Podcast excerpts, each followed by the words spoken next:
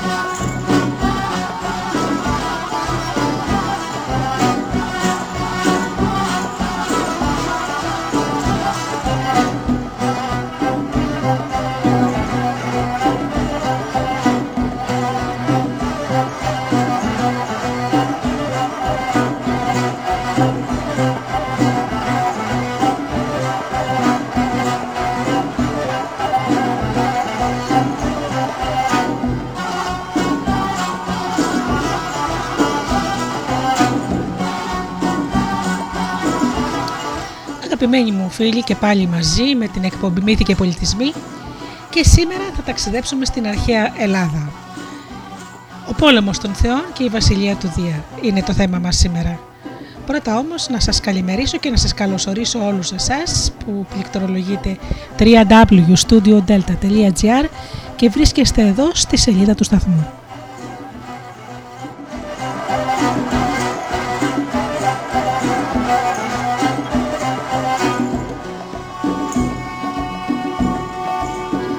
Καλημερίσω και τους φίλους που μας ακούν από τις μουσικές σελίδες τις οποίες φιλοξενούμαστε όπως είναι το Live 24.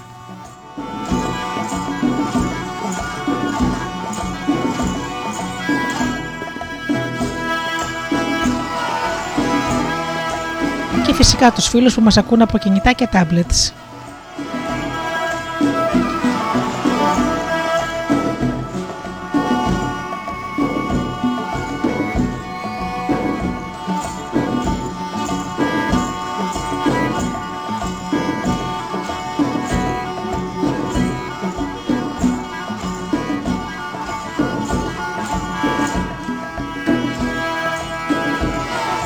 Την καλημέρα μου στους συνεργάτες μου, τον Τζίμι, την Αφροδίτη και την Ωρα.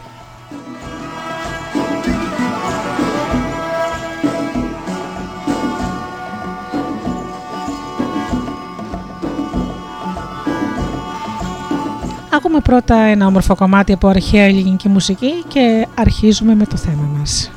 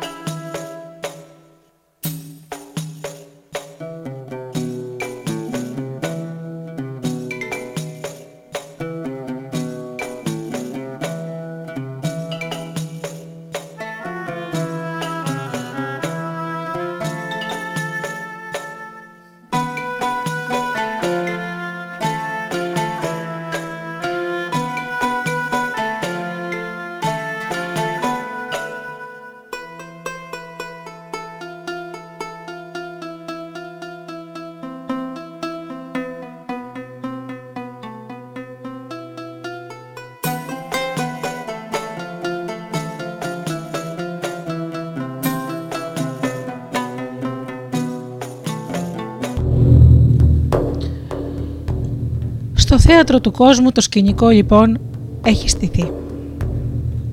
Ο χώρος είναι ανοιχτός, ο χρόνος κυλάει, οι γενιές θα αρχίσουν να διαδέχονται η μια την άλλη. Κάτω υπάρχει ο υπόγειος κόσμος.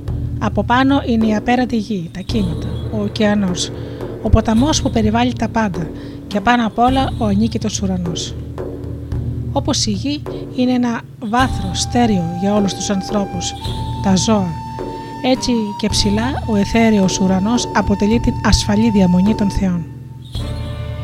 Οι Τιτάνες, οι οποίοι είναι οι πρώτοι αμεγείς θεοί, τα παιδιά του ουρανού, έχουν λοιπόν τον κόσμο στη διάθεσή τους. Θα πάνε και θα εγκατασταθούν ψηλά, ψηλά στα βουνά της γης, εκεί που θα κατοικήσουν επίσης μονίμως οι ελάσσονες θεοί, οι ναϊάδες, οι νύμφες των δασών, οι νύμφες των βουνών. Ο καθένας παίρνει θέση στο χώρο όπου μπορεί να δράσει. Στο πιο ψηλό μέρος του ουρανού βρίσκονται οι Τιτάνες, οι λεγόμενοι ουρανίδες, τα παιδιά του ουρανού, αγόρια και κορίτσια. Επικεφαλής του στο στερνοπέδι, ο μικρότερος ένας θεός πονηρός, πανούργος, κακός. Ο Κρόνος, ο οποίος δεν δίστασε να κόψει τα γεννητικά όργανα του πατέρα του. Αποτολμώντας την πράξη αυτή, απελευθέρωσε το σύμπαν, δημιούργησε το χώρο, έδωσε ζωή σε έναν κόσμο διαφοροποιημένο, οργανωμένο.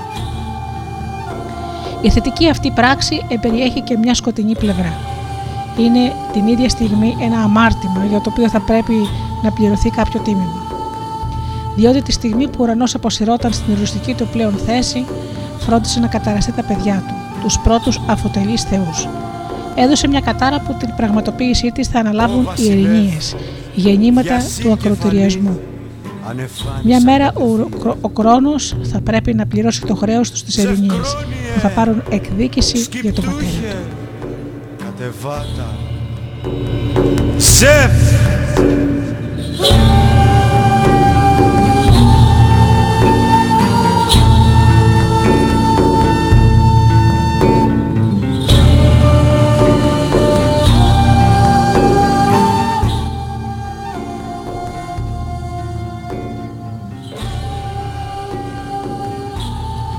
Αυτός ο μικρότερος και τολμηρότερος γιος λοιπόν που εκτέλεσε το τέχνασμα της γέας έδιωξε τον ουρανό και τον απομάκρυνε από πάνω της. Ο Κρόνος θα είναι ο βασιλιάς των θεών και του κόσμου. Μαζί του, γύρω του, στέκονται οι Τιτάνες, οι οποίοι είναι κατώτεροι αλλά συνενοχοί του. Ο Κρόνος τους ελευθέρωσε, είναι προστατευόμενοι του. Το ερωτικό σμίξιμο του ουρανού και της γέας έφερε στον κόσμο και κάποια άλλα πλάσματα δύο τριάδες πλασμάτων που ήταν στην αρχή φυλακισμένα σαν τους Τιτάνες, τα αδέλφια τους, μέσα στην κοιλιά της γης. Τους τρεις κύκλουπες και τους τρεις εκατόχειρες. Τι έχουν απογίνει; Κατά πάσα πιθανότητα ο Κρόνος, ο φθονερός και κακός αυτός θεός, πάντα επιφυλακτικός και καχύποπτος, φοβήθηκε μήπως τους καρώσουν καμιά παλιοδουλειά και τους αλυσόδησε. Έριξε λοιπόν τους τρεις κύκλοπες και τους τρεις εκατόχειρες σιδηροδέσμιους στον κάτω κόσμο. Οι Τιτάνες και οι αδελφές τους αντιθέτως θα σμίξουν μεταξύ τους και ειδικά ο Κρόνος θα σμίξει με τη Ρέα, η οποία είναι μια άλλη όψη της Γαία. Η Γαία και η Ρέα είναι δύο συγγενείς αρχαίγονες δυνάμεις. Έχουν ωστόσο μια διαφορά.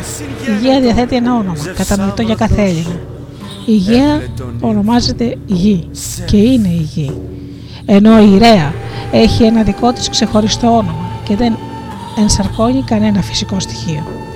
Η Ρέα αποτελεί μια πιο ανθρωπομορφική, πιο εξανθρωπισμένη, πιο εξειδικευμένη όψη της γέας. Κατά βάθος όμως η γέα και η Ρέα είναι σαν μάνα με κόρη. Είναι απολύτως όμοιες σαν δύο σταγόνες νερό.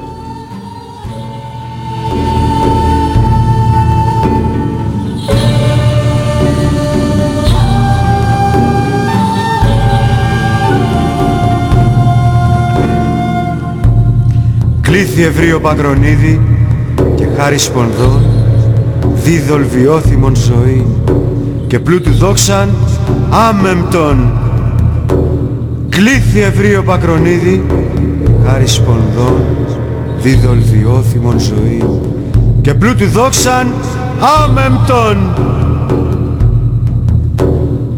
Βρυμώθημε αυτογέννητε εολόμορφε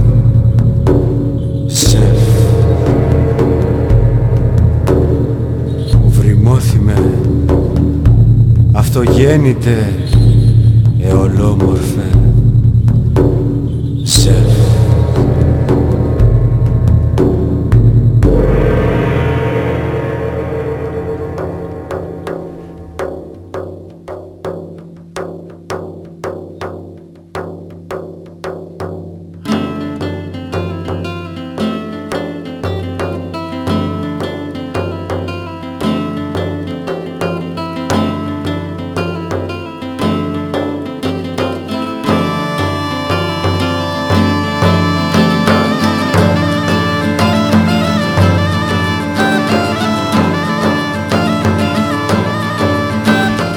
Κρόνος ζευγαρώνει με τη Ρέα και γεννά και αυτός παιδιά, που με τη σειρά τους θα γεννήσουν άλλα παιδιά. Έτσι θα δημιουργηθεί μια νέα γενναία θεών. Η δεύτερη γενιά αφοτελών θεών με τα ονόματα της σχέσης τους στα πεδία επιρροής τους. Ο Κρόνο όμως, δύσπιστος και φθονερός και ανήσυχος για την εξουσία του, δεν εμπιστεύεται τα παιδιά του. Πόσο μάλλον που η Γαία το έχει βάλει λόγια. Μητέρα όλων των αρχαίγωνων θεοτήτων. Η Γαία γνωρίζει τα μυστικά του χρόνου. Αντιλαμβάνεται όλα όσα κρύβονται μέσα στις σκοτεινές πτυχές του και έρχονται σιγά σιγά στο φως. Γνωρίζει εκ των προτέρων το μέλλον. Η Γέα προειδοποίησε το γιο της ότι κινδυνεύει να γίνει το θύμα κάποιου παιδιού της. Ένας γιος του, πιο δυνατός από αυτόν, θα τον εκθρονήσει. Συνεπώς, η κυριαρχία του χρόνου είναι μια κυριαρχία προσωρινή. Έτσι λοιπόν και αυτός ανήσυχος πολύ παίρνει τα μέτρα του. Μόλις αποκτήσει ένα παιδί, αμέσως το καταπίνει, το καταπροχθίζει και το ρίχνει στο στομάχι του. Όλα τα παιδιά του Κρόνου και της Ρέας βρίσκονται έτσι καταχωνιασμένα μέσα στην κοιλιά του πατέρα τους. Και όπως είναι φυσικό, η Ρέα δεν είναι και πολύ ευχαριστημένη με την πρακτική αυτού του χρόνου, όπως δεν ήταν και η υγεία με τη συμπεριφορά του ουρανού που εμπόδιζε τα παιδιά του να δουν το φως της ημέρας. Ο ουρανός και ο χρόνο καταδικάζουν κατά κάποιο τρόπο τα τέκνα τους στο, στο προ της γεννήσεως σκότου. Δεν θέλουν να τα αφήσουν να ανθίσουν στο φως. Σαν τα δέντρα που διαπερνούν το έδαφος και ζουν ανάμεσα στον ουρανό και στη γη. Ακολουθώντας τη συμβουλή της γης, η Ρέα αποφασίζει να αντιδράσει στην απαράδεκτη συμπεριφορά του χρόνου. Γι' αυτό σκαρφίζεται ένα κόλπο, ένα δόμο, μια πονηριά, ένα ψέμα. Και έτσι πολεμάει τον χρόνο με την ίδια του τη φύση, δεδομένου ότι είναι ένας θεός της πονηριάς, του ψεύδους και της διπροσωπεία. Όταν φτάνει η ώρα να γεννηθεί ο Δίας, το τελευταίο παιδί και το στερνό αγόρι, όπως και ο χρόνο ήταν ο μικρότερος γιος του ουρανού, η Ρέα πηγαίνει στην Κρήτη και γεννάει κρυφά. Εμπιστεύεται το παιδί στις Ναϊάδες, πλάσματα θεϊκά, το φυλάνε, και αυτές αναλαμβάνουν να το θρέψουν μέσα σε μια σπηλιά, ώστε ο χρόνο να μην καταλάβει τίποτα να μην ακούσει τα κλάματα του νεογέννητου. Στη συνέχεια, επειδή οι φωνές του παιδιού γίνονται όλο και πιο δυνατές, η Ρέα ζητάει από κάποιες ανδρικές θεότητες τους κουρίτε να σταθούν μπροστά στη σπηλιά και να χορεύουν τους πολεμικούς χορούς τους, ώστε η κλαγή των όπλων και οι διάφοροι θόρυβοι και τα άσματα να καλύπτουν τον ήχο της φωνής του μικρού Δία. Έτσι λοιπόν ο χρόνο δεν καταλαβαίνει τίποτα. Επειδή όμως ξέρει ότι η Ρέα ήταν έγκυος, περιμένει να δει το τελευταίο βρέφος και οφείλει να του παρουσιάσει του πάει λοιπόν εκείνο. Μία πέτρα. Μία πέτρα κουκουλωμένη με μουρουδιακά. Λέει στον χρόνο. Πρόσεχε, είναι λετεπίλεπτο, είναι μικρό.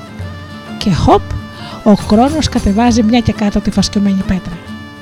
Όλη η γενιά των παιδιών του χρόνου και της Ρέας λοιπόν βρίσκονται μέσα στο στομάχι του χρόνου και πάνω απ' όλα η πέτρα.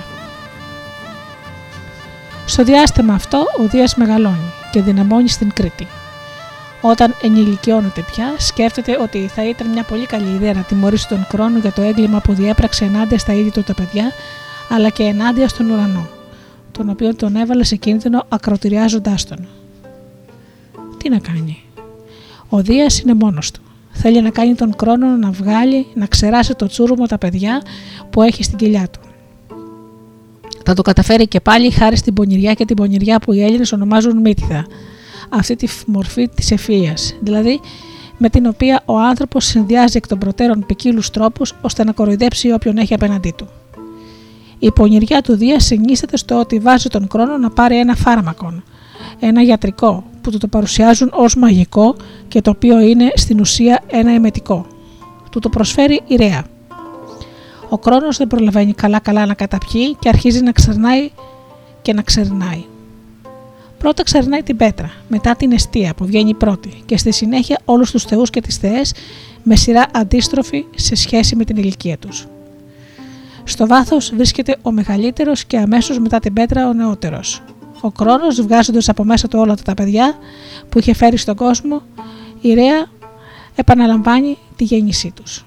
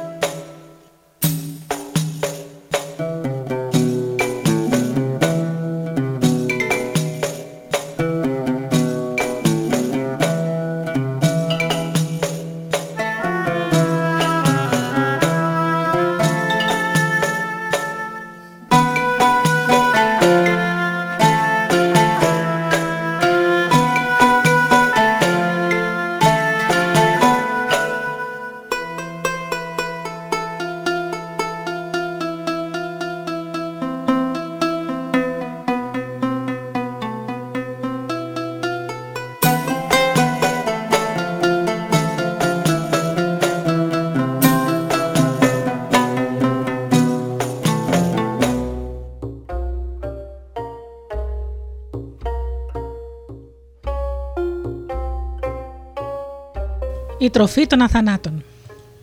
Έχουν μαζευτεί λοιπόν ένα πλήθος θεοί και θεές που συντάσσονται με το Δία. Αρχίζει τότε ο πόλεμος των θεών, όπως θα τον λέγαμε, η αντιπαράθεσή τους, δηλαδή σε μία μάχη επιμακρών αβέβαιη που, που διαρκεί περίπου 10 πλοίους και ναυτούς, δηλαδή 10 μυριάδες χρόνια, αφού ο, ο ενιαυτός διαρκεί από 100 έως 1000 έτη. Από τη μια μεριά, γύρω από τον Κρόνο, συγκεντρώνονται οι υπόλοιποι Τιτάνες. Από την άλλη, γύρω από το Δία, στέκονται οι λεγόμενοι Κρονίδες ή Ολύμπιοι. Και οι δύο έχουν στήσει το στρατηγείο και το στρατόπεδό τους στην κορυφή ενός βουνού και πολεμούν για πολύ καιρό, χωρίς η νίκη να κλείνει ξεκάθαρα προς τη μια ή την άλλη πλευρά. Έτσι λοιπόν το θέατρο του κόσμου έχει στηθεί και ήδη καταλαμβάνεται σπαράσατε από τον πόλεμο ανάμεσα στην πρώτη γενιά των θεών και στα παιδιά τους, που δεν λέει να τελειώσει. και στην προκειμένη περίπτωση παρεμβαίνει πάλι η πονηριά. Η αλόκοτη αυτή μάχη ανάμεσα στις θείες δυνάμεις έχει πολλές πτυχές. Το βέβαιο είναι ότι η νίκη θα στεφανώσει το στρατόπεδο εκείνο που θα έχει συνεργό του. Όχι μόνο τη ζωώδη δύναμη, αλλά και την πολύτροπη ευφυΐα. Στην αβέβαιη αυτή μάχη, τον καθοριστικό ρόλο δεν θα τον παίξει η βία και η υπερβάλλουσα δύναμη, αλλά η κατεργαριά και η πονηριά. Για το λόγο αυτό, ένα πρόσωπο που ονομάζεται Τιτάνας, παρόλο που ανήκει στη δεύτερη γενιά, είναι γιος του Τιτάνα Ιαπετού. Ο Προμηθέας θα πρέπει να πάει με το μέρος του Δία και να προσφέρει στον νεαρό Θεό αυτό που του λείπει, δηλαδή την πονηριά. Το σημαντικότερο με την μύτιδα, το εύστοφο και δόλιο πνεύμα είναι ότι επιτρέπει στον άνθρωπο να οργανώσει εκ των προτέρων τα πράγματα ώστε να του έρθουν βολικά. Η Γέα, η μεγάλη μητέρα, σκοτεινή και ολόφωτη, βουβή και ιδιαίτερα εύγλωτη, εξηγεί στο Δία ότι για να νικήσει θα πρέπει να συμμαχίσει με κάποια πλάσματα που συγγενεύουν με τους Τιτάνες αλλά δεν ανήκουν στο στρατοπεδό τους. Εννοεί τους τρεις κύκλοπες και τους τρεις εκατόχειρες, διότι οι Τιτάνοι αυτοί θεοί είναι αρχαίγονες θεότητες που εξακολουθούν να διαθέτουν όλη τη σφοδρότητα των φυσικών δυνάμεων. Για να νικήσει όμως κανείς και να καθυποτάξει τις δυνάμεις της αταξίας πρέπει να αφομοιώσει ο ίδιος τη δύναμη της αταξίας. Τα απολύτως λογικά, απολύτως συγκροτημένα πλάσματα δεν μπορούν να το πετύχουν. Ο Δίας χρειάζεται στο στρατόπεδό του κάποια πρόσωπα που να ενσαρκώνουν τις δυνάμεις της βίαιης σφοδρότητας και της παράφορης αταξίας τις οποίες αντιπροσωπεύουν οι Τιτάνες. Έτσι ο Δίας λύνει τα δεσμά των κυκλόπων και των κατόχυρων, τους απελευθερώνει και αυτοί προσφέρονται στο εξής να τον συνδράμουν. Αυτό δεν σημαίνει όμως ότι η σύγκρουση των θεών τερματίζεται αυτομάτως. Ο Δίας τους χάρισε και πάλι την ελευθερία της κίνησης, αφού πρώτα τους έβγαλε από την ζωφερή ολοσκότεινη φυλακή όπου τους είχε πετάξει ο Κρόνος. Για να γίνουν όμως πιστοί τους σύμμαχοι θα πρέπει να τους δώσει εχέγγυα ότι εφόσον θα πολεμήσουν στο πλευρό του θα δικαιούνται και αυτοί τον νέκταρ και την αμβροσία, δηλαδή την τροφή των θανάτων. Στο σημείο αυτό επανέρχεται όπως βλέπουμε το θέμα της τροφής, το οποίο έχει ήδη παίξει πολύ σπουδαίο ρόλο. Ο Κρόνος είχε μια διαβολεμένη όρεξη. Καταβρόχτιζε τα παιδιά του, τα παιδιά του ήταν η τροφή του Τόσο πολύ τον απασχολούσε πώς θα γεμίσει την μπάκα του, που όταν του δώσανε αντί για ένα μωρό λιθάρι, το κατάπια και αυτό. Ο Δίας αναγορεύει τους εκατόχειρες και τους κύκλοπες, που είναι ίδια φύτρα με τους Τιτάνες, σε πραγματικές Ολύμπιες θεότητες, παραχωρώντας τους ως προνόμιο την τροφή των αθανάτων, διότι αυτό είναι το χαρακτηριστικό των Ολύμπιων θεών. Σε αντίθεση με τα ζώα που τρώνε τα πάντα, σε αντίθεση με τους ανθρώπους που θα τρέφονται από κάποια στιγμή και έπειτα με ψωμί κρασί και το κρέας από τις τελετουργικές θυσίες, οι θεοί δεν τρώνε ή μάλλον τρέφονται με την τροφή των, των αθανάτων, συναφή προς την εσωτερική τους ζωτικότητα, η οποία σε αντίθεση με τον ανθρώπων δεν εξαντλείται ποτέ, δεν ξέρει τι σημαίνει κούραση. Οι άνθρωποι όταν καταβάλουν κάποια προσπάθεια πεινάνε και διψάνε πρέπει να ξαναγεμίσουν τις μπαταρίες τους. Οι θεοί είναι απαλλαγμένοι από την μόνιμη αυτή έγνοια. Αντιθέτως, η ύπαρξή τους χαρακτηρίζεται από συνέχεια. Με τον έκταρ και την αμβροσία που τους προσφέρουν οι θεοί, επισφραγίζουν το γεγονός ότι οι κατόχερες και οι κύκλουπε είναι πλέον και αυτοί θεοί.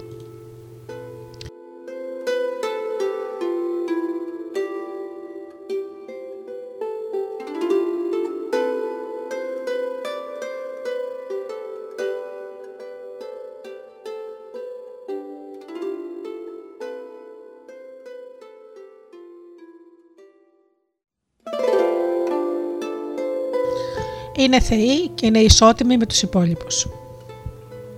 Έχουμε από τη μια μεριά τα τετραπέρατα κόλπα, την πονηριά και από την άλλη την χοντροκομμένη δύναμη, τη βία και την ξέφρενη ταξία που διαμέσου των κυκλόπων και των κατόχυρων στρέφονται ενάντια στους τιτάνες που τις ενσαρκώνουν.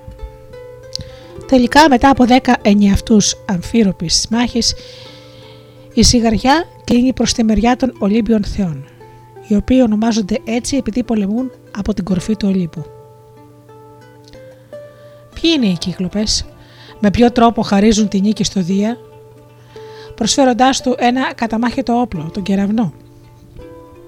Τα μέσα για να τον φτιάξουν τους θα δίνει η απανταχού παρούσα γέα, με τον ίδιο τρόπο που είχε βγάλει από τον κόρφο της την ατσάλινη άρπη που όπλησε το χέρι του χρόνου. Και σε αυτή την περίπτωση τους παρέχει τις πρώτες ύλες. Οι κύκλοπες με το μοναδικό τους μάτι, σαν σιδεράδες, σαν πρώιμοι ύφεστοι, κατέχουν τον κεραυνό, τον οποίο θα θέσουν στη διάθεση του Δία για να τον χρησιμοποιεί όποτε θέλει. Στα χέρια του Δία ο κεραυνός είναι φως και φωτιά μαζί, συμπυκνωμένα. Εξαιρετικά ισχυρός και αποτελεσματικός. Το ότι οι κύκλοπες έχουν ένα και μόνο μάτι έχει την εξήγησή του. Το ίδιο το μάτι τους είναι σαν φωτιά. Οι αρχαίοι, αυτοί δηλαδή που επινόησαν αυτές τις ιστορίες, πίστευαν ότι το βλέμμα των ανθρώπων είναι το φως που εκπέμπει το μάτι. Το φως λοιπόν που θα, ξενο, που θα ξεπηδήσει από το μάτι του Δία θα είναι ο κεραυνός. Κάθε φορά που κινδυνεύει πραγματικά, το μάτι του θα κεραυνοβολεί τους αντιπάλους του. Έχουμε από τη μια τους κύκλοπε με το μάτι τους και από την άλλη τους εκατόχειρες με τα γιγαντόμορφα τέρατα αυτά, με την εκατατοπλάσια δύναμη στους βραχίονές τους, ή όπως λένε οι Έλληνες που δεν κάνουν τη διάκριση στις χείρες. Οι εκατόχειρες έχουν εκατό χέρια, είναι η γροθιά, η δύναμη. Με τα δύο αυτά πλεονεκτήματα, το μάτι των κυκλόπων που κεραυνοβολεί και τη δύναμη των χεριών που κατατροπώνει, ο Δίος γίνεται πραγματικά ανίκητος. Στη μάχη αυτή έχουμε μόνο μια κορύφωση. Στο απόγειο της μάχης ανάμεσα στις θεϊκές δυνάμεις, όταν ο Δίας εξαπολύει τον κεραυνό του και εκατόχειρες ορμούν στους τιτάνες, ο κόσμος επανέρχεται σε χαόδη κατάσταση. Τα βουνά γκρεμίζονται, βάραθρα ανοίγονται και βαθιά μέσα από τα τάρταρα όπου βασιλεύει η νύχτα, η ομίχλη, αμφανίζεται ξαφνικά και ανεβαίνει από τα βάθη. Ο ουρανός οριάζεται πάνω στη γη. Επιστρέφουμε στην κατάσταση του χάους, στην πρωταρχική κατάσταση της αρχαίγονη αταξίας, όταν τίποτα ακόμα δεν είχε πάρει σχήμα και μορφή. Υπερισχύοντας, ο Δίας δεν νικάει απλώς τον αντίπαλο και πατέρα του χρόνου, αλλά δημιουργεί τον κόσμο από την αρχή. Ξαναφτιάχνει ένα κόσμο συγκροτημένο μέσα από το χάος, την Άβυσσο, όπου τίποτα δεν διακρίνεται, όπου τα πάντα είναι αταξία. Είναι απολύτως σαφές ότι η δύναμη του Δία, είτε πρόκειται για τους εκατόχειρες και τα χέρια τους, είτε για τους κύκλοπες και το μάτι τους, σχετίζεται με την ικανότητά του να υπερισχύει του αντιπάλου του, να τον καθυποτάσει. Η κυριαρχία του Δία είναι η κυριαρχία ενός βασιλιά που κατέχει τα μαγικά δεσμά. Όταν ένας αντίπαλος σηκώνει κεφάλι εναντίον του, ο Δίας τον κοιτάζει με το αστραποβόλο βλέμμα του και ο κεραυνός του τον περισφίγγει. Με τη δύναμη του ματιού με τη δύναμη των χεριών, ο αντίπαλος παραδίδυναται. Τη στιγμή της τρομακτικής αυτής αποθέωσης της δύναμης του Δία, που προϋποθέτει ως αναγκαίο στάδιο την προσωρινή επιστροφή στο χάος, οι τιτάνες σοριάζονται κατά γης. Ο Δίας τους ρίχνει κάτω, μαστιγώνοντάς τους με τον κεραυνό, ενώ οι εκατόχειρες χτυπούν με τις γροθιές τους πέφτουν στη γη και οι εκατόχειρες ρίχνουν πάνω τους ένα βουνό από τεράστιες πέτρες και οι τιτάνες δεν μπορούν πια ούτε να κονηθούν. Οι θεοί αυτοί, η δύναμη των οποίων εκδηλωνόταν ως κινητικότητα, ως συνεχή παρουσία, έχουν πλέον εκμηδενιστεί. Είναι ανίκητοι και ασφικτιούν κάτω από ένα όγκο που δεν μπορούν να αποτινάξουν. Η δύναμή τους είναι πια ανενεργή. Οι εκατόχειρε, ο κότος, ο βριάριος και ο γίγη τους αρπάζουν και τους οδηγούν στον υπόγειο κόσμο. Οι Τιτάνες δεν μπορούν να πεθάνουν, διότι είναι αθάνατοι. Καταλήγουν όμως στο υπόγειο χάος, στα ομιχλώδη τάρταρα, όπου δεν διακρίνεται τίποτα, όπου δεν υπάρχει προσανατολισμός στην Άβυσσο που ανοίγεται μέσα στα βάθη της γης. Για να μην μπορέσουν να ξανανεύουν στην επιφάνεια, ο Ποσειδώνα αναλαμβάνει να χτίσει ένα τείχος γύρω από το στόμιο. Όπως θα το λέγαμε, το οποίο βαθιά μέσα στη γη σχηματίζει το στενό πέρασμα που καταλήγει στον υπόγειο και ο μιχλώδη κόσμο στα τάρταρα. Από το στόμιο αυτό που μοιάζει με λαιμό στάμνας ισχωρούν όλες οι ρίζες που η γη απλώνει στα σκοτάδια για να εξασφαλίσει τη σταθερότητά της. Σε αυτό το σημείο λοιπόν ο Ποσειδώνας υψώνει ένα τριπλό χάλκινο τείχος και βάζει τους εκατόχειρες τους πιστούς φύλακες του Δία να το φρουρούν. Κλείνοντας το άνοιγμα αυτό, έχουν ληφθεί πλέον όλες οι προφυλάξεις, ώστε η γενιά των Τιτάνων να μην ξαναδεί το φως της ημέρας.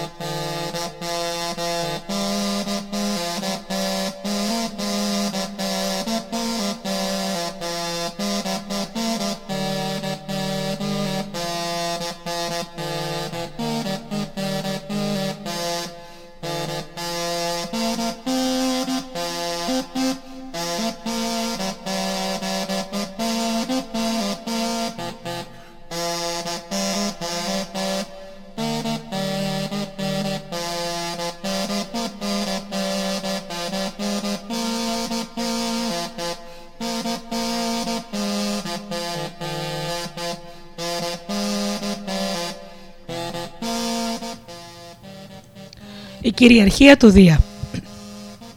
Η πρώτη πράξη έχει λοιπόν τελειώσει. Ο Δίας τώρα είναι νικητής. Έχει κερδίσει την υποστήριξη των κυκλόπων και των εκατόχειρων, ενώ επίσης έχουν συμμαχίσει μαζί του και κάποιες άλλες δυνάμεις.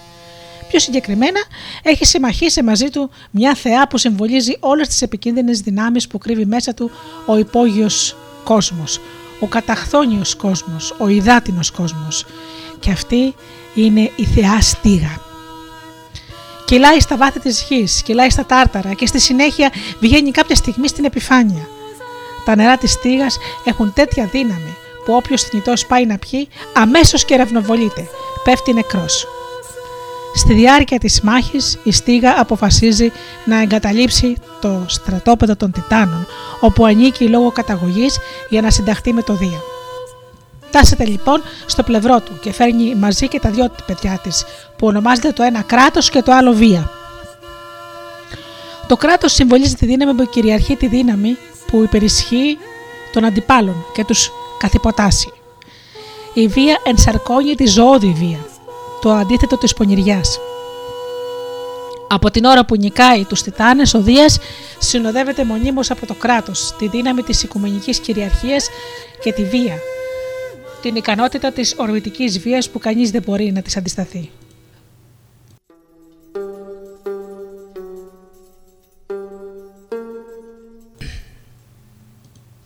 Όπου και να πάει ο Δίας, σε όλες του τις μετακινήσεις τον πλαισιώνουν πάντα το κράτος από τα δεξιά και η βία από τα αριστερά. Τα βλέπουν αυτά οι Ολύμπιοι θεοί, οι αδελφοί και οι αδελφές του Δία και αποφασίζουν ότι η εξουσία ανήκει στο Δία.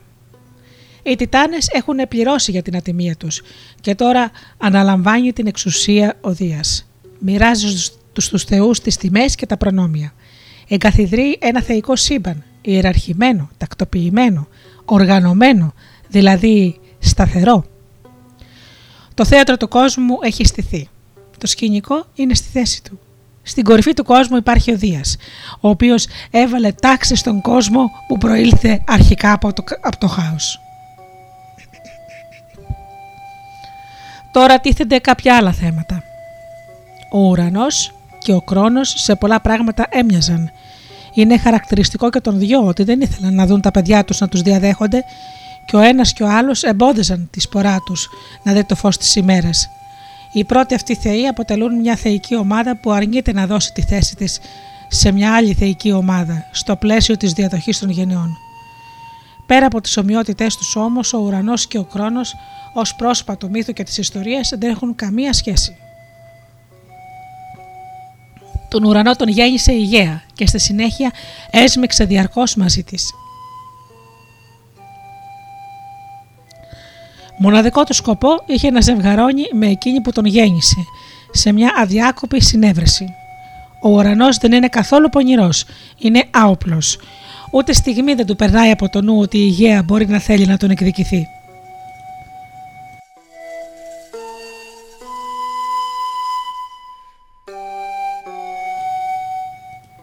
Εντελώς διαφορετικός από τον ουρανό, ο Κρόνος δεν κρατάει τα τέκνα του κλεισμένα μέσα στην κοιλιά της μητέρας τους, αλλά μέσα στη δική του κοιλιά.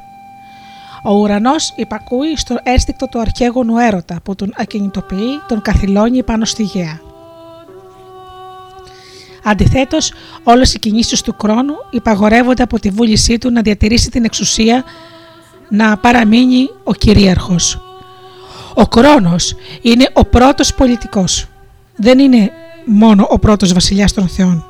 Ο πρώτος βασιλιάς του σύμπαντος είναι επίσης ο πρώτος που σκέφτηκε με τρόπο πονηρό και πολιτικό από φόβο μη χάσει το σκύπτρο του.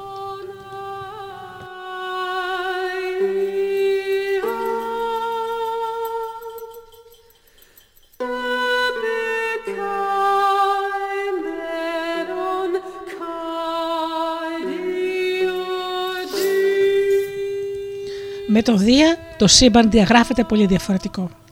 Οι όμοιοι του τον επιλέγουν και τον ανακηρύσουν βασιλιά. Μοιράζει όσο πιο δίκαια γίνεται τις τιμές που τον αλογούν στον καθένα. Διατηρεί μάλιστα τα προνόμια που ορισμένες τιτάνιες δυνάμεις, οι οποίες δεν συντάχτηκαν ξεκάθαρα με τη μια ή με την άλλη πλευρά στη σύγκρουση των Θεών, κατήχαν πριν από την ανάρρησή του στο θρόνο. Όπως ο ωκεανός, ο ποταμός που περιβάλλει τον κόσμο, ο οποίος δεν πήρε θέση ούτε υπέρ των Τιτάνων ούτε υπέρ των Ολυμπίων και επειδή λοιπόν παρέμεινε ουδέτερος, θα συνεχίσει να φρουρεί τα εξωτερικά όρια του κόσμου, τον οποίον περικλεί μέσα στην υγρή του ζώνη. Ο Δίας διατηρεί και διευρύνει περαιτέρω όλα τα προνόμια της Εκάτης, μιας θηλυκής θεότητας που επίσης δεν συμμετείχε στη διαμάχη. Είναι αλήθεια ότι στη μοιρασιά των εξουσιών, έτσι όπως την οργανώνει ο Δίας, η Εκάτη κατέχει ξεχωριστή θέση. Δεν είναι αμυγής ουράνια ούτε αμυγής επίγεια θέα. Σε ένα αυστηρά οργανωμένο αρσενικό θεϊκό κόσμο αντιπροσωπεύει κατά κάποιο τρόπο το παιχνίδι, τη χαρά της διασκέδασης στο τυχαίο. Μπορεί να ευνοήσει κάποιον ή αντιθέτως να τον βλάψει χωρίς κανείς να ξέρει το λόγο. Η Εκάτη χαρίζει ανάλογα με τα κέφια της την ευτυχία και τη δυστυχία. Κάνει να πληθαίνουν ή να λιγοστεύουν τα ψάρια στο νερό, τα πουλιά στον ουρανό και στη γη τα κοπάδια. Ενσαρκώνει τον ανέτιο στον κόσμο των θεών. Του προσδίδει μια κάποια αβεβαιότητα. Ο Δίας και η Γέα εξουσιάζουν το χρόνο. Γνωρίζουν εκ των προτέρων πώς θα εξελιχθούν τα πράγματα. Η Εκάτη βάζει λίγο λαδάκι στα γρανάζια του κόσμου. Τον βοηθάει να λειτουργήσει κάπως πιο ελεύθερα. Αφήνει ένα περιθώριο στο απρόβλεπτο. Τα προνόμια της είναι τεράστια. Θα σκεφτόταν ίσως κανείς ότι τώρα τα πάντα έχουν πια αριθμιστεί. Φυσικά όμως δεν είναι καθόλου έτσι τα πράγματα. Η νέα γενιά των Θεών είναι πια καθεστώς. Επικεφαλής τους ως βασιλιάς των Θεών είναι ο Δίας, ο οποίος δεν έχει αντικαταστήσει απλώς τον χρόνο, αλλά αποτελεί το αντίθετό του. Ο χρόνο ενσάρκωνε την απουσία δικαιοσύνης, δεν υπολόγιζε τους συμμάχους του, ενώ ο Δίας θεμελιώνει την κυριαρχία του πάνω σε μια μορφή δικαιοσύνης, μεριμνά ώστε η εύνοιά του να κατανέμεται ισομερός στις υπόλοιπες θεότητες. Επανορθώνει όσο κακά είχε κάνει ο χρόνο, όταν ήταν κυρίαρχος με τη μονομέρεια, τον επικοινωνισμό, την κακοποιό δύναμη. Η κυριαρχία που εγκαθιδρεί ο Δίας είναι πιο μετρημένη και πιο ισορροπημένη. Και ο καιρός περνάει. Ο Δίας έχει παιδιά, και όπω είναι φυσικό, τα παιδιά αυτά πολύ γρήγορα θα μεγαλώσουν, θα γίνουν πολύ ισχυρά και πολύ δυνατά. Ένα στοιχείο στη λειτουργία του κόσμου όμως συνιστά απειλή για το σύμπαν των θεών. Όλα τα πλάσματα πρέπει να μεγαλώσουν και να ηλικιωθούν και ο χρόνος διευθύνει τα πάντα. Ο ίδιος ο Δίας υπήρξε μικρό παιδί στα σπάργανα και κλαψούριζε στα κρυφά μέσα στη σπηλιά του προστατευμένος από φρουρούς. Τώρα βρίσκεται στην ακμή του. Θα έρθει όμως άρια και γι' αυτόν η παρακμή. Όπως στους ανθρώπους, έτσι θα έρχεται και στους θεούς. Μια στιγμή που ο γέρος Βασιλιάς νιώθει ότι δεν είναι πια αυτός που ήταν, βλέπει στο πλευρό του το μικρό του γιο, τον οποίο προστάτευε να τον ξεπερνάει σε δύναμη και να τον καταφέρνει εκεί όπου ο ίδιος αποτυγχάνει. Όπως ο Κρόνος εκθρόνησε τον πατέρα του τον ουρανό και στη συνέχεια ο Δίας τον πατέρα του τον Κρόνο, έτσι θα τον εκθρονήσει και το Δία ο γιος του. Είναι έτσι; Βεβαίως, αυτό μπορεί να γίνει ή μάλλον πρέπει να γίνει από τη φύση του χρόνου. Η διαδοχή αυτή είναι αναπότεπτη. Η Γέα το ξέρει και η Ρέα επίσης. Και ο Δίας ειδοποιημένος πρέπει να λάβει μέτρα για να αποφύγει αυτό το ενδεχόμενο. Πρέπει να είναι τέτοια η τάξη που έχει επιβάλει ώστε να μην μπορεί να τεθεί σε αμφισβήτηση από τον αγώνα για την διαδοχή στη βασιλική εξουσία ο Δίας έγινε βασιλιάς των Θεών, κυρίως του κόσμου. Δεν μπορεί συνεπώς να είναι ένας κυρίαρχος σαν όλους τους άλλους. Θα πρέπει να ενσαρκώνει την ίδια την έννοια της κυριαρχίας.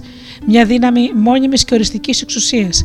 Κλειδί για τη σταθερότητα της αμετακίνητης βασιλείας που αντικατέστησε τη σειρά των διαδοχικών βασιλείων είναι ο γάμος του κυρίαρχου Θεού.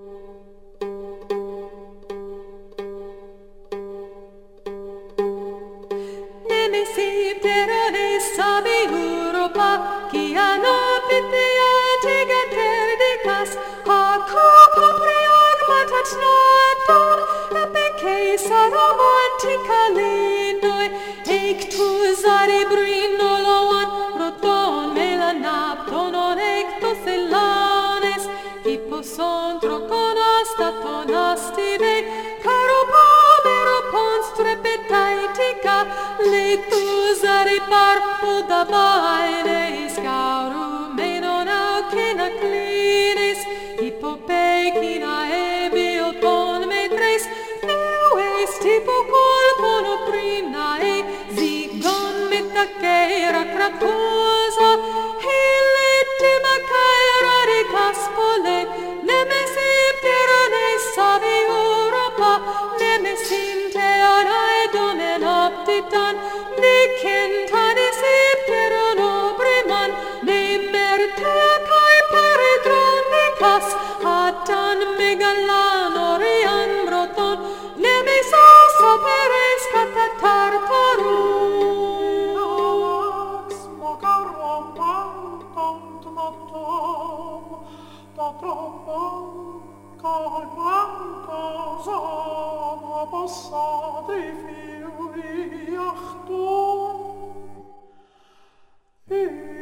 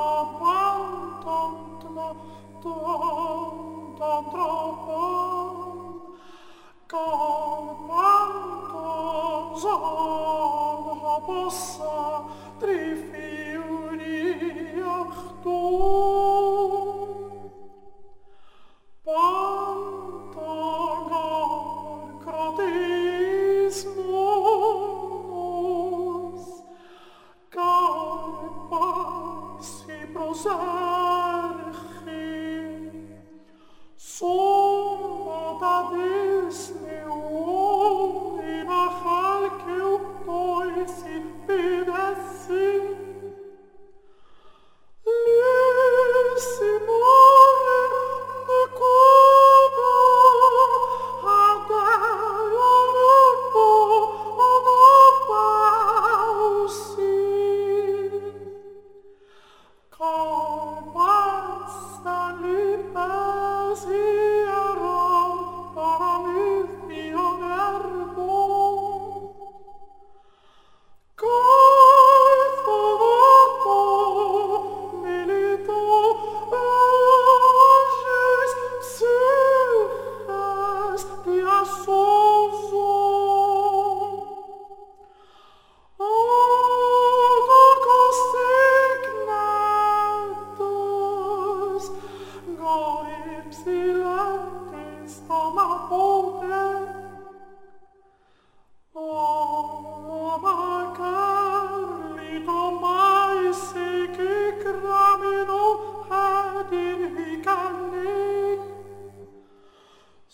Oh.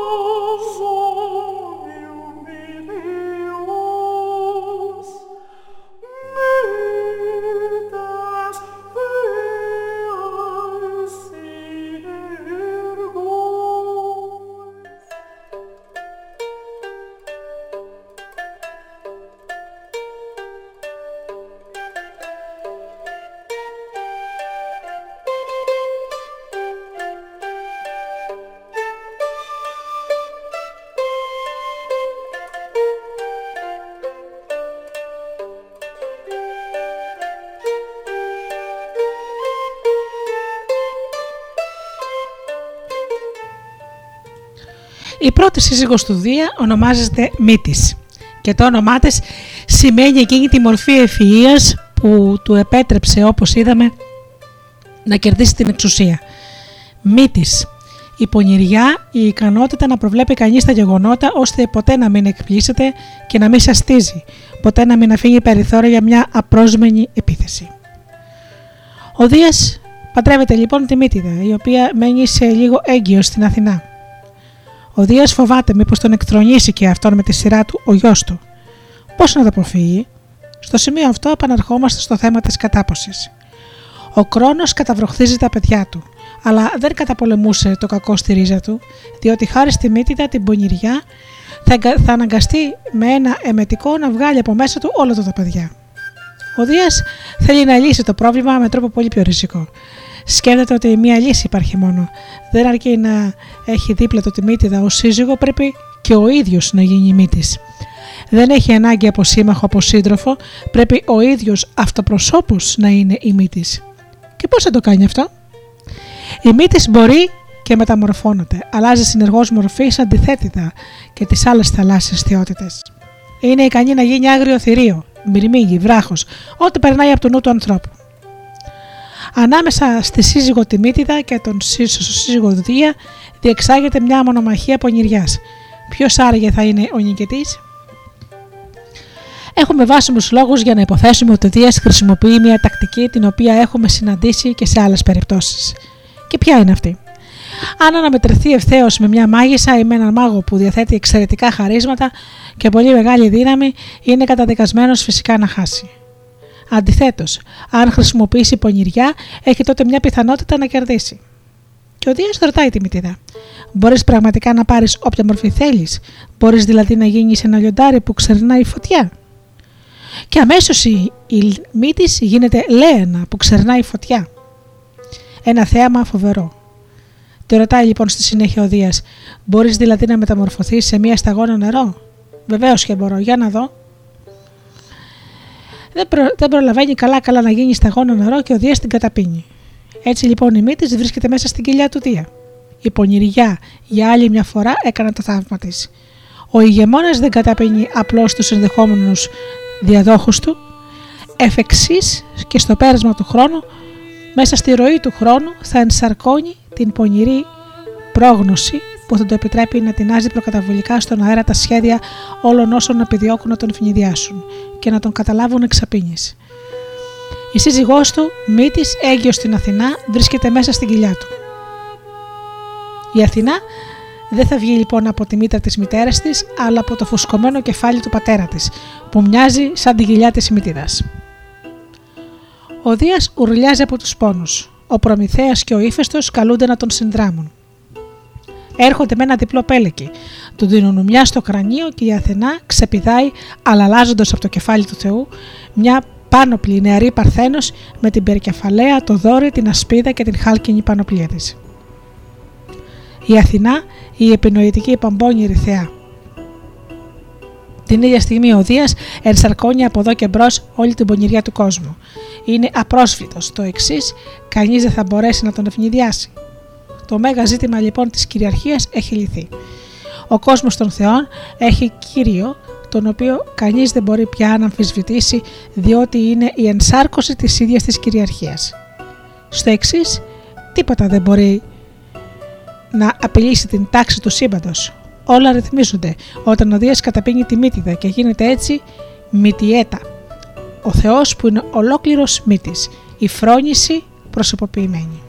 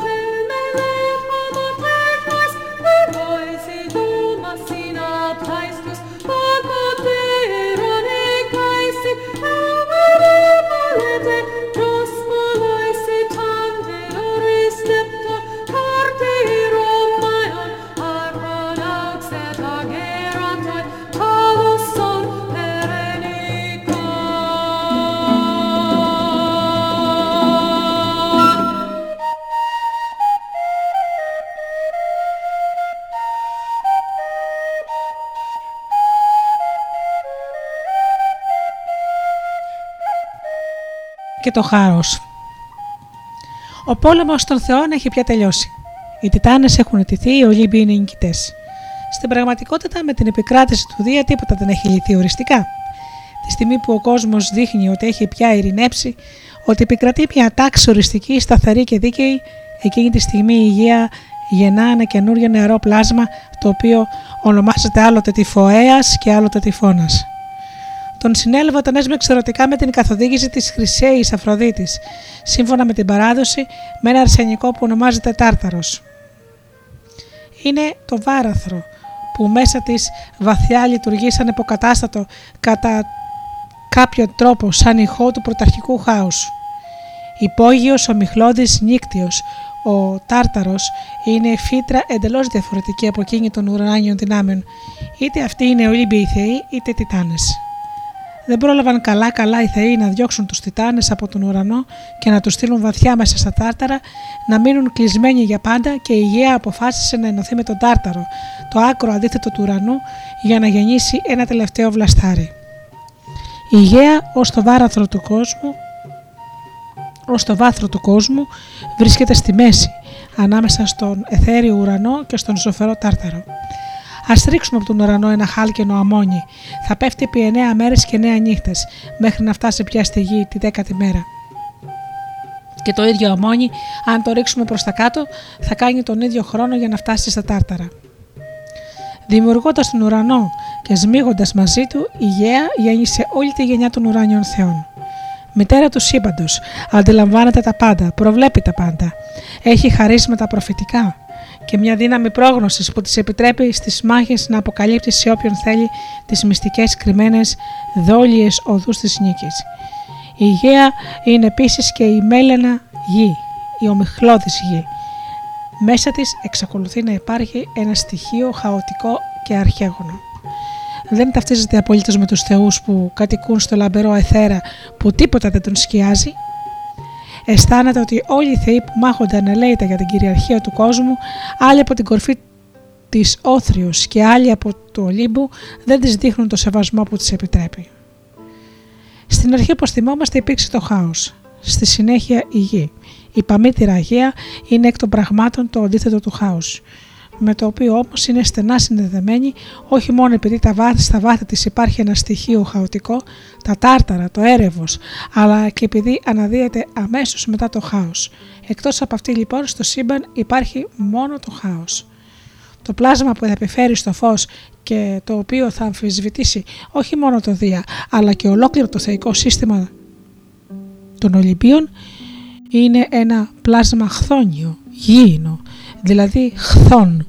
Είναι η γη στη σκοτεινή νύκτια όψη της και όχι η γη ως μητέρα, ως βάθρο ασφαλές για όλα τα πλάσματα που περπατούν και στηρίζονται πάνω της. Το τερατώδιος αυτοόν είναι γιγαντίων διαστάσεων, πρωτόγονο, ένα ιδιόμορφο γέννημα της γέας, σαν ένα τερατώδες ζώο με ανθρώπινες και ζωώδεις πλευρές. Τρομακτικά δυνατό κατέχει τη δύναμη του χάους, της πρωταρχικής κατάστασης, της αταξίας. Στα μέλη του έχουν τη δύναμη των εκατόχειρων.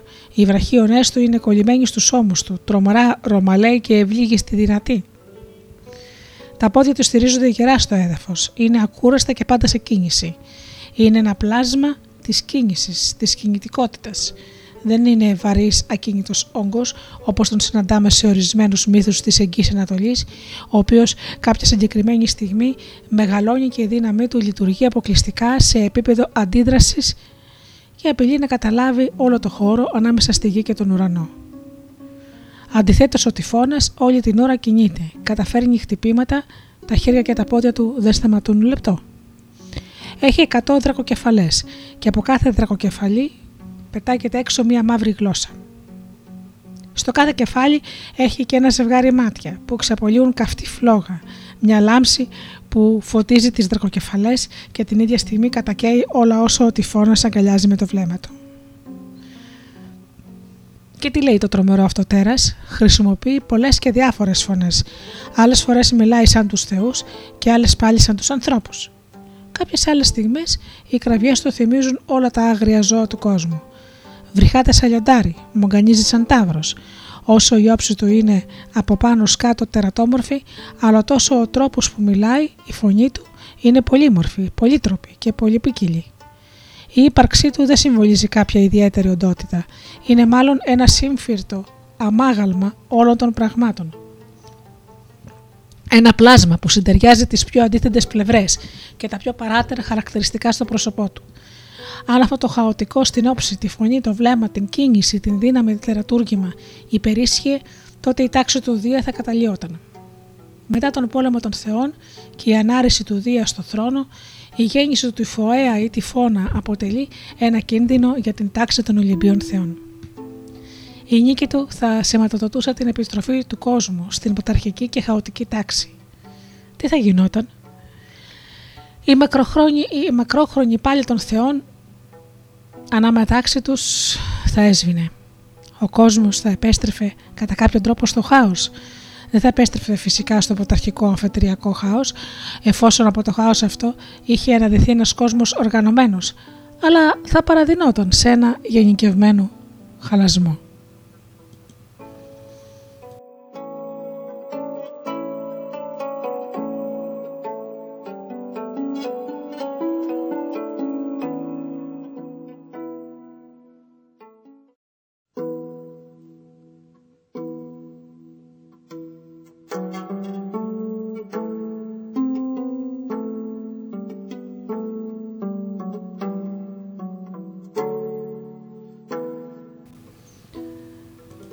Τυφώνας ή η κρίση της υπέρτατης εξουσίας.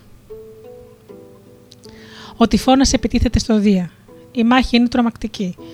Όπως στην εποχή της πάλης μεταξύ Τιτάνων και Ολύμπιων Θεών, ο Δίας κερδίζει τη νίκη με ένα σεισμό, όπως θα τον λέγαμε, με μια ανατροπή των στοιχείων του κόσμου. Τα κύματα ξεχύνονται στις στεριέ, τα βουνά γκρεμίζονται την ώρα που ο Δίας βροντάει, προσπαθώντας να τσακίσει, να δαμάσει με τον κεραυνό του το τέρας. Μέσα στην καρδιά του Άντι, στο βάραθρο των νεκρών και της νυχτός, τα πάντα ανακατεύονται, χάσματα ανοίγονται.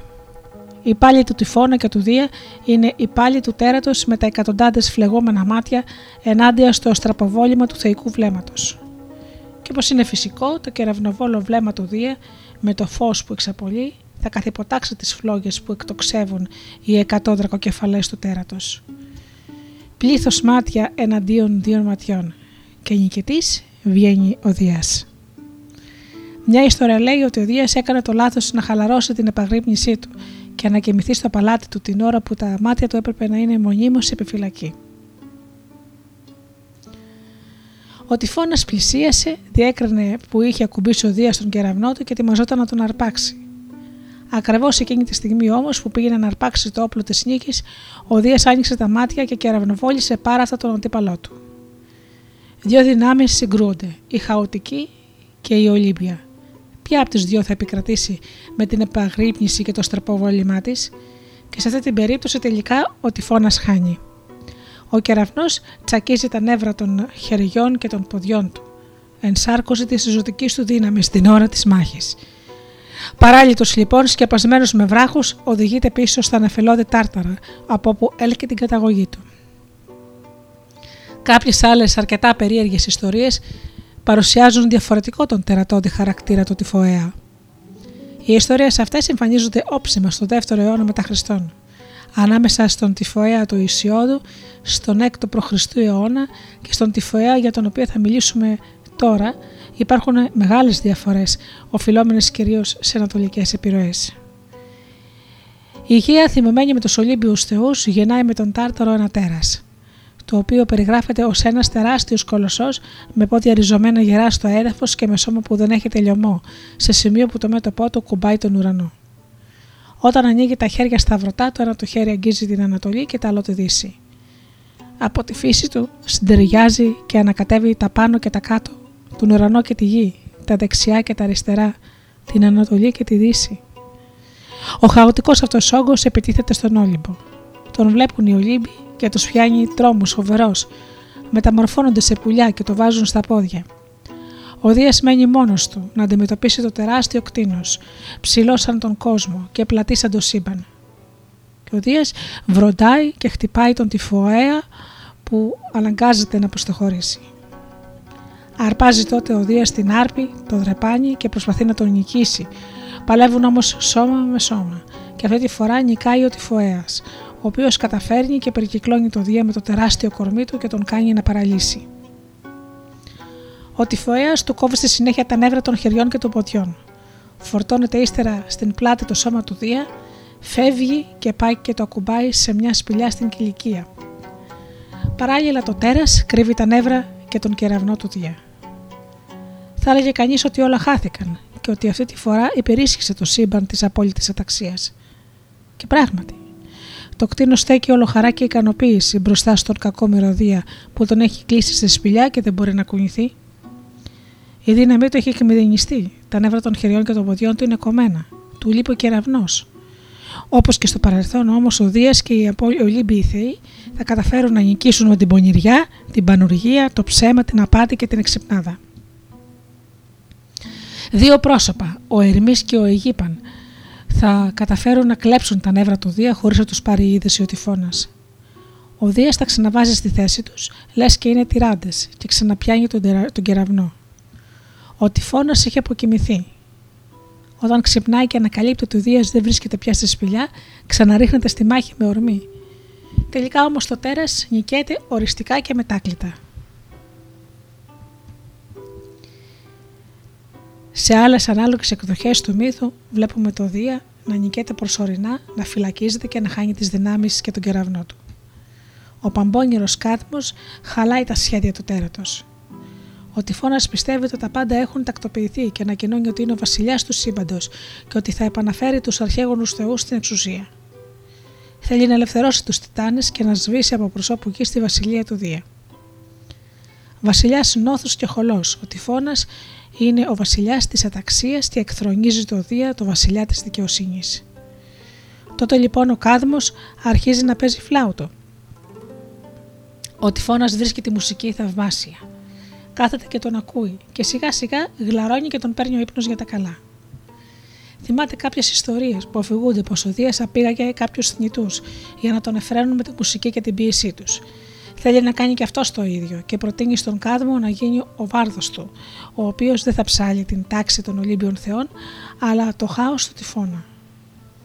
Ο Κάδμος δέχεται, με τον όρο να έχει ένα καλύτερο μουσικό όργανο, έτσι ώστε να μπορεί να τραγουδάει κιόλας. Τι χρειάζεσαι, ρωτάει ο τυφώνας. Χρειάζομαι χορδές για τη λύρα μου. Έχω ό,τι ακριβώς χρειάζεσαι. Κάτι φοβερές χορδές, το ανακοινώνει ο τυφώνας και πάει αμέσως να βρει τα νεύρα του Δία. Ο κάθμος πραγματικά αρχίζει να παίζει εκπληκτικά. Ο τυφώνας αποκαιμιέται και ο Δίας εκμεταλλεύεται την ανέλπιστη αυτή τύχη και παίρνει τις χορδές της λύρας ή μάλλον τα νεύρα του, τα βάζει στη θέση τους, αρπάζει τον κεραυνό και είναι πάλι πανέτοιμος για μάχη. Όταν ο τυφώνας, ο άλλος βασιλιάς, ο ψευτοβασιλιάς του σύμπαντος ξυπνάει, ο Δίας έχει πάλι στα χέρια του όλα τα όπλα του και μπορεί να του επιτεθεί και να τον νικήσει.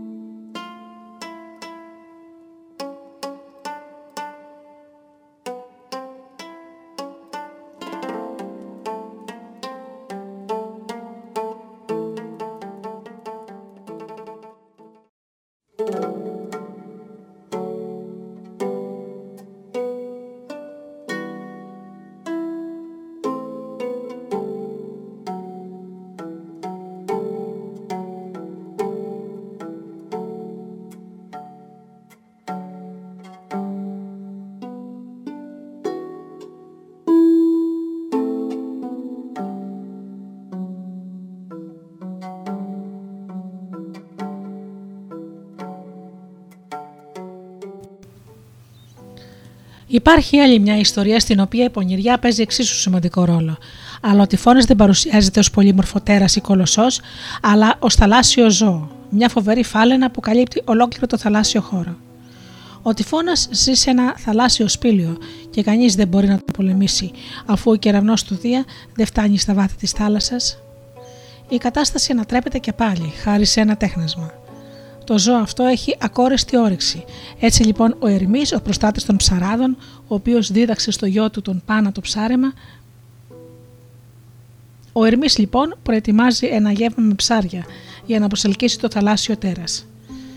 Πράγματι ο τυφώνας βγαίνει από το άντρο του και γεμίζει την κοιλιά του. Τρώει τόσο πολύ που όταν αποφασίζει να γυρίσει στο λιμέρι του δεν τα καταφέρνει. Τόσο πολύ έχει φουσκώσει. Ξεβράζεται στην ακτή και γίνεται ιδιώδης στόχος για το Δία, που με μεγάλη ευκολία πια τον κατατροπώνει. Οι κάπως αλόκοτε ίσως αυτές οι ιστορίες εμπεριέχουν όλες το ίδιο δίδαγμα. Την ώρα που η κυριαρχία μοιάζει να έχει παγιωθεί, μια κρίση πλήττει την υπέρτατη εξουσία. Εμφανίζεται μια δύναμη που συμβολίζει εκείνα με τα οποία η τάξη ήρθε σε σύγκρουση για να εγκαθιδρυθεί το χάος, την αναπομπούλα, την αταξία και απειλεί τον κυρίαρχο του κόσμου. Ο Δίας μοιάζει άοπλος. Για να ανακτήσει το θρόνο πρέπει να προστρέξει σε κάποια ελάσσονα πρόσωπα για να τον βοηθήσουν. Τα πρόσωπα αυτά δεν τα πιάνει το μάτι σου, δεν είναι καθόλου τρομακτικά στην όψη και δεν φοβίζουν τις δυνάμεις της αταξίας, οι οποίες δεν τα αντιμετωπίζουν με δυσπιστία. Χάρη στις πονηριές του, ωστόσο, οι ελάσσονες αυτοί θεοί, οι απλοί θνητοί, βοηθάνε το Δία να πάρει πάλι το πάνω χέρι και να διατηρήσει την υπέρτατη εξουσία. Ο Δίας λοιπόν οριστικά πια ο ηγεμόνας του κόσμου, όχι ακόμα. Πράγματι, η ιστορία της εγκαθίδρυσης της κυριαρχίας του Δία περιλαμβάνει ακόμα μια φάση, την πάλη του με τους λεγόμενους γιγαντές. Α το δούμε λοιπόν.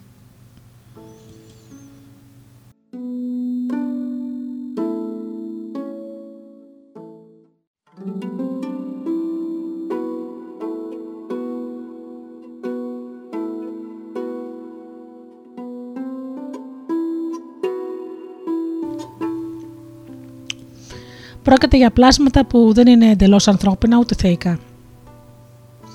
Αποτελούν μια ενδιάμεση κατάσταση. Οι γίγαντες είναι νεαροί πολεμιστές.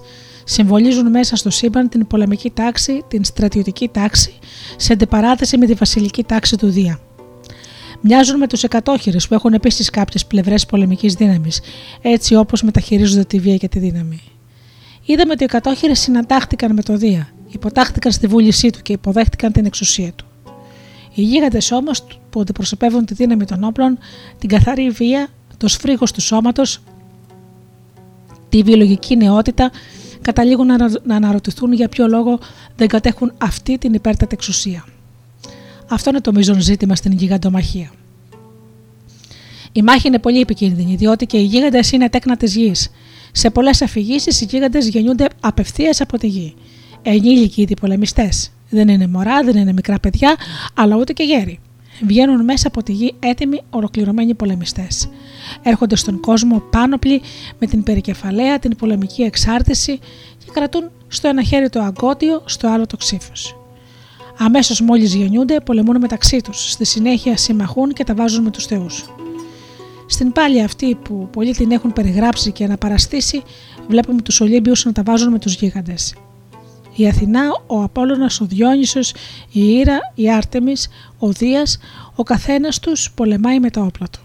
Η Γέα όμως εξηγεί στο Δία ότι οι θεοί δεν θα καταφέρουν να νικήσουν τους αντιπάλους τους.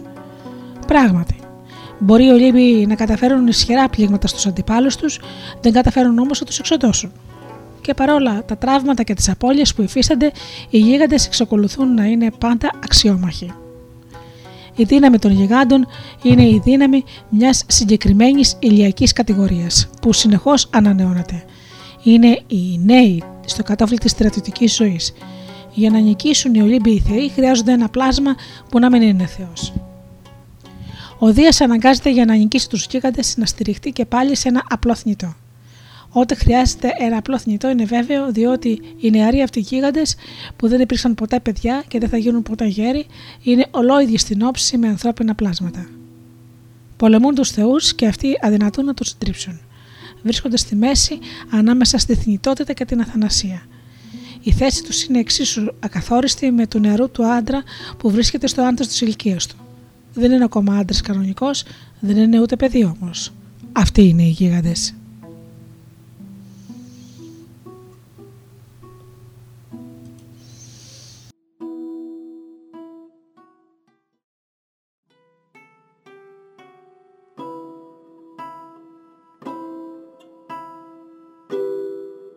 Το εφήμερον.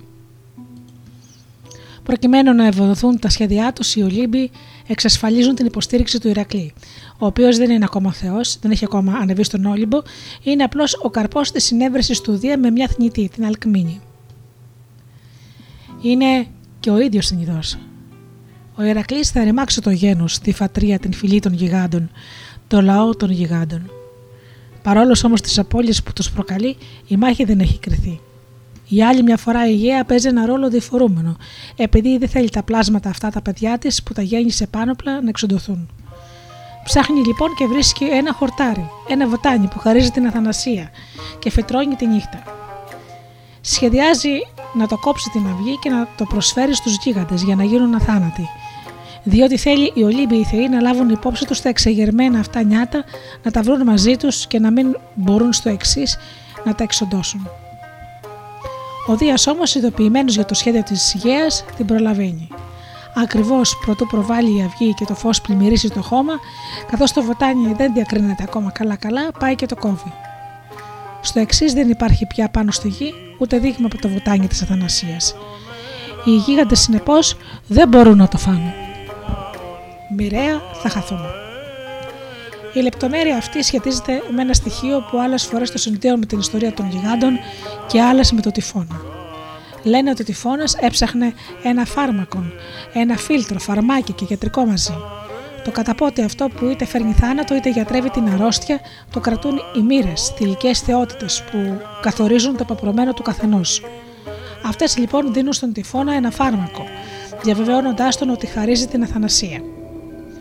Του υπόσχονται ότι η δύναμη και η ενεργετικότητά του θα δεκαπλασιαστούν και ότι θα νικήσει το Δία. Ο τυφώνα σπίνει το, το ποτό αυτό.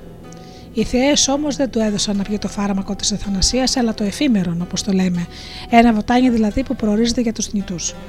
Το τρώνε οι θνητοί που ζουν με ροδούλι με ροφάι και που οι δυνάμεις τους εξασθενούν. Το εφήμερον είναι το ιδιαίτερο χαρακτηριστικό της θνητότητας. Αντί για νέκταρ και αμβροσία, αντί για τον καπνό που αν ο και προ τιμή των θεών στις θυσίες που κάνουν οι άνθρωποι, η εφήμερη αυτή τροφή κάνει τον τυφώνα έθραυστο, τρωτός σαν άνθρωπο. Έτσι και οι γίγαντες αισθάνονται την κούραση. Είναι τρωτοί. Δεν διαθέτουν τη μόνιμη αιωνιότητα, τη μόνιμη ζωτικότητα των θεών. Είναι σαφές ότι σε όλες αυτές τις ιστορίες υπάρχει σε ένα δεύτερο επίπεδο η ιδέα ενός θεϊκού σύμπαντος με ιδιαίτερα προνόμια. Το νέκταρ και η αμβροσία είναι το ιδιαίτερο χαρακτηριστικό της διατροφής των αθανάτων. Ο Δίας παραχώρησε τους κύκλοπες και τους εκατόχειρε στην τροφή της θανασίας για να γίνουν θεοί με όλη τη σημασία της λέξεως και των παραστέκων.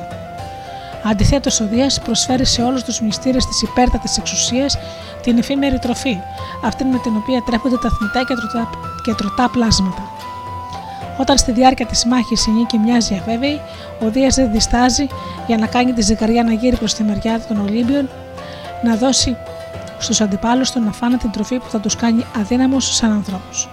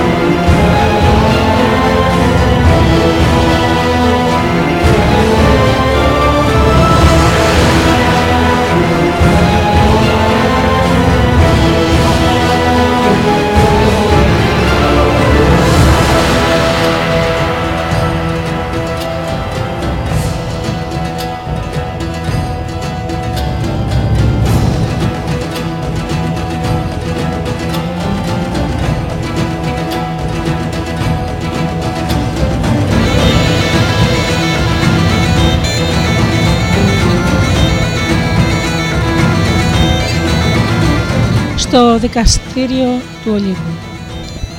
Αφού έχει νικήσει και τους γίγαντες, μπορούμε πια να πούμε ότι η εξουσία του Δία είναι πραγματικά εξασφαλισμένη. Οι θεοί που πολέμησαν στο πλευρό του διαθέτουν εσαί πλέον τα προνόμια τα οποία δικαιούνται.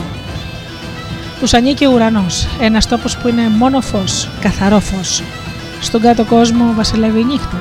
Το σκότος είναι τα τάρταρα, οι οάδεις. Εκεί βρίσκονται οι τιμένοι θεοί, τα δαμασμένα τέρατα, οι γίγαντες που είναι καταδικασμένοι στην ακινησία, δεμένοι ή κοιμισμένοι όπως ο χρόνο. Βρίσκονται, θα λέγαμε, εκτός παιχνιδιού, εκτός σύμπαντος. Ο κόσμος, εκτός από τους Θεούς, περιλαμβάνει τα ζώα και τους ανθρώπους. Τα πλάσματα αυτά γνωρίζουν τη νύχτα και την ημέρα, το καλό και το κακό, τη ζωή και το θάνατο. Η ζωή τους είναι συνυφασμένη με το θάνατο, όπως ακριβώς και οι φθαρτές τροφές που καταβροχθίζουν. Παρακολουθώντας την εξέλιξη της ιστορίας αυτής, σκεφτόμαστε το εξής. Για να δημιουργηθεί ένας κόσμος διαστρωματωμένος, ιεραρχημένο και οργανωμένος, ήταν απαραίτητη η πρώτη τάξη της ανταρσίας του χρόνου, που ευνούχησε τον ουρανό. Εκείνη τη στιγμή ο ουρανός καταράστηκε τα παιδιά του και με την αρά αυτή θα απειλούσε ότι θα πληρώσουν για το κρίμα τους, ότι θα επέλθει η τύση. Έτσι, η ροή του χρόνου είναι μια ροή διαλύπουσα που αφήνει περιθώριο στο κακό και στην εκδίκηση, στις ειρηνίε, στις τιμωρού των αμαρτημάτων, της κύρια. Οι δυνάμεις της βίας γεννήθηκαν σε όλα τα μήκη και τα πλάτη της γης, από τι σταγόνε αίμα που έστεξαν από τον κομμένο οφαλό του ουρανού. Τα πράγματα όμως είναι πολύ πιο σύνθετα και διαφορετικά. Οι νύκτιες δυνάμεις που καταλαμβάνουν το σύμπαν κατά την πρώτη πράξη της θεμελίωσης του οργανωμένου σύμπαντος, τον ακροτηριασμό του ουρανού δηλαδή, και οι δυνάμεις της ομόνοια συνδέονται με κάποιο τρόπο μεταξύ τους. Από τη μια μεριά έχουμε τις ειρηνίε και τους γίγαντε και τι νύμφε του πολέμου, και από την άλλη την Αφροδίτη. Το χάο γέννησε τη νύχτα και η νύχτα έφερε στον κόσμο όλες τις δυνάμεις του κακού. Οι κακοποιέ αυτές δυνάμεις είναι καταρχάς ο θάνατος, οι μοίρες, οι κύριε, οι φόνοι, οι, οι ανδροκτασίε, η σφαγή, όπως επίσης και όλα τα κακά. Ίζης, λιμός, μόχθος, ισμήνες, γύρας.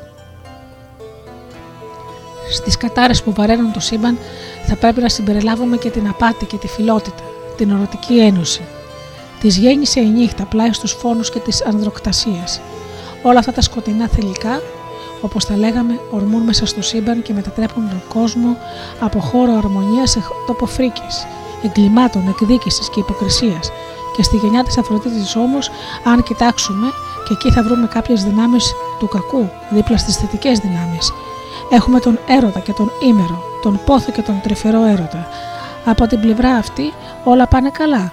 Έχουμε όμως από την άλλη και τα ψεύδη ή τις απάτες, τους εξαπάτατες, τις παγίδες της αποπλάνησης που κρύβονται μέσα στις κοριτσίστικες φλιαρίες και ύστερα ξανά την ερωτική τρυφερότητα, τη φιλότητα και στις δυνάμεις της αρμονίας, της ομόνιας, της ιδίτητας, προστάτης των οποίων είναι η Αφροδίτη και στη σπορά της συνήκτιας δύναμης που γεννά όλες τις συμφορές του κόσμου συναντάμε διασταυρώσεις, συνδυασμούς, αναδεπλασιασμούς.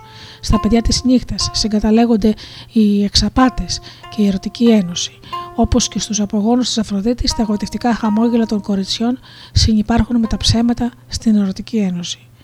Ο άνθρωπος μπορεί να γελαστεί, να εξαπατεθεί και να τον βρει συμφορά. Δεν πρόκειται λοιπόν για άσπρο ή μαύρο. Το σύμπαν δημιουργείται αενάως από το διαρκή συγκερασμό των αντιθέτων. Επιστρατεύοντας τις εκδικητικές δυνάμεις και το θυμό τους, η νύχτα συμβάλλει στην αποκατάσταση της τάξεως, η οποία είχε κυλιδωθεί από τα σφάλματα, Όσον αφορά την Αφροδίτη, δίπλα στην ολοφότινη, τη χρυσή Αφροδίτη, υπάρχει μια σκοτεινή Αφροδίτη, η μελενής Αφροδίτη. Νύκτια και σοφερή που εξηφαίνει τα δόλια τεχνάσματά της μέσα στο σκοτάδι. Όταν έβαλε τάξη στο σύμπαν ο Δίας, φρόντισε να διώξει από το θεϊκό κόσμο τη νύχτα, το σκότος, την έρηδα. Δημιούργησε ένα βασίλειο όπου οι θεοί ερίζουν μεταξύ τους, αλλά η διαμάχη τους δεν μπορεί να οδηγήσει σε ανοιχτή σύγκρουση. Έδειξε τον πόλεμο από το χώρο των θεών και τον έστειλε στους ανθρώπους. Όλες οι κακές δυνάμεις που ο Δίας εξεδίωξε από τον πόλεμο των Ολυμπίων θα αποτελέσουν την καθημερινότητα της ανθρώπινης ύπαρξης. Ζήτησε από τον Ποσειδώνα να χτίσει ένα τριπλό χάλκινο τείχος που να φράζει την είσοδο του Ταρτάρου, ώστε η νύχτα και οι δυνάμεις του κακού να μην μπορούν να ανέβουν ως τον ουρανό.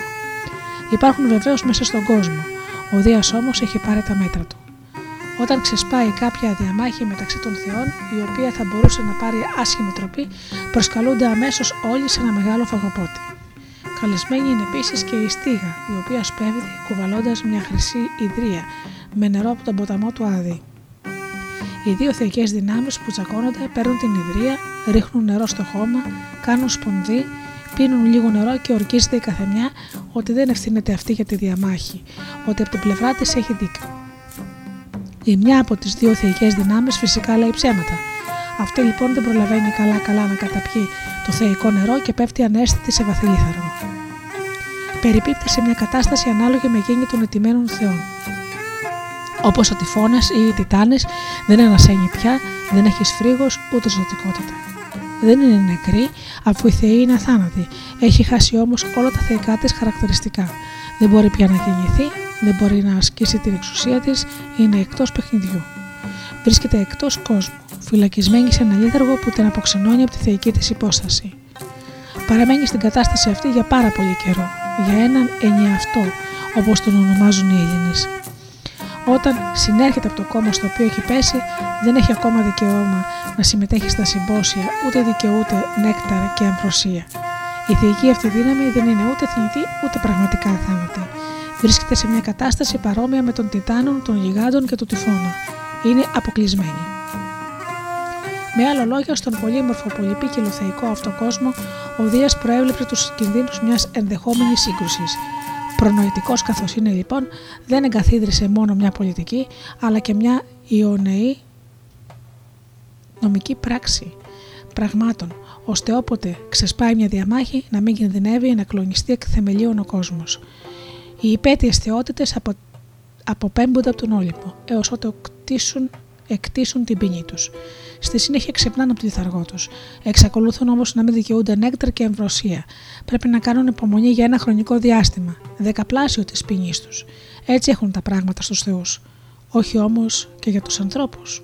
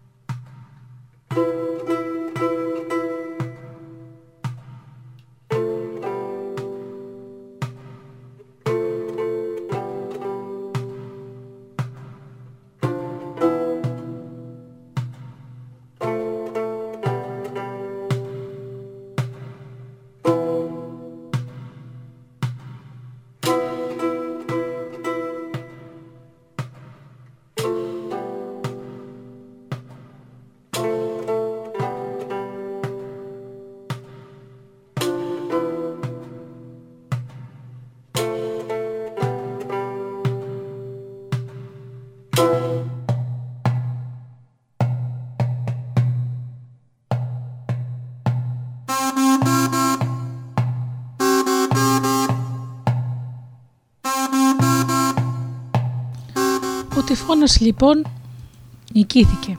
Συντρίφτηκε θαμένο κατά απ' όλα όσο ο Δίας έριξε πάνω του.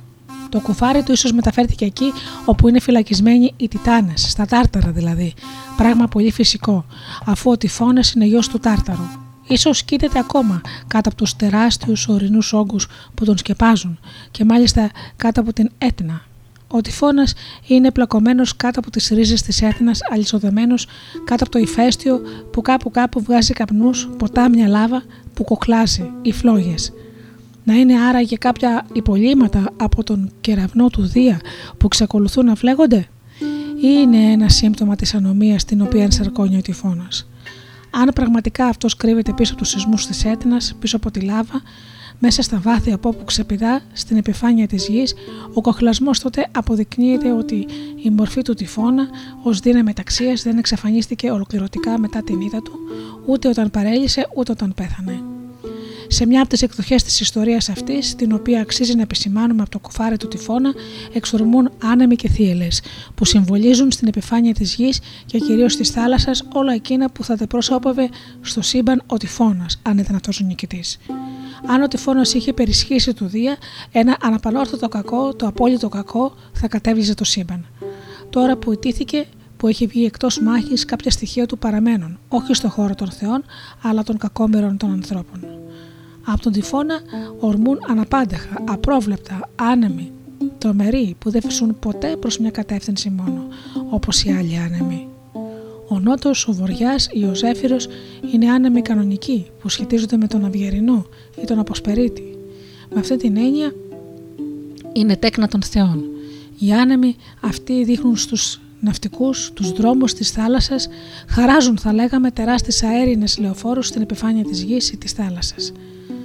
Στο νερό που είναι ένας χώρος, χώρος άπειρος, κάτι σαν ένα υγρό χάος, οι κανονικοί άναμοι φυσούν προς καθορισμένες διευθύνσεις και έτσι σώζονται οι ναυτικοί. Οι άναμοι αυτοί φυσούν μονίμως προς την ίδια κατεύθυνση και επιπλέον είναι άναμοι εποχικοί. Ο βοριάς φυσάει μια συγκεκριμένη εποχή. Ο Ζέφυρος μια άλλη και έτσι οι ναυτικοί ξέρουν ότι όταν ετοιμάζονται να σαλπάρουν ποια είναι η καλύτερη εποχή για να ταξιδέψουν προς τη μια ή την άλλη κατεύθυνση. Υπάρχουν όμως και κάποιοι άνεμοι εντελώς διαφορετικοί. Οι θύελες στα μπουρίνια που φέρνουν στην ομίχλη. Όταν ξεσπούν, δεν βλέπει κανείς τίποτα πια στη θάλασσα.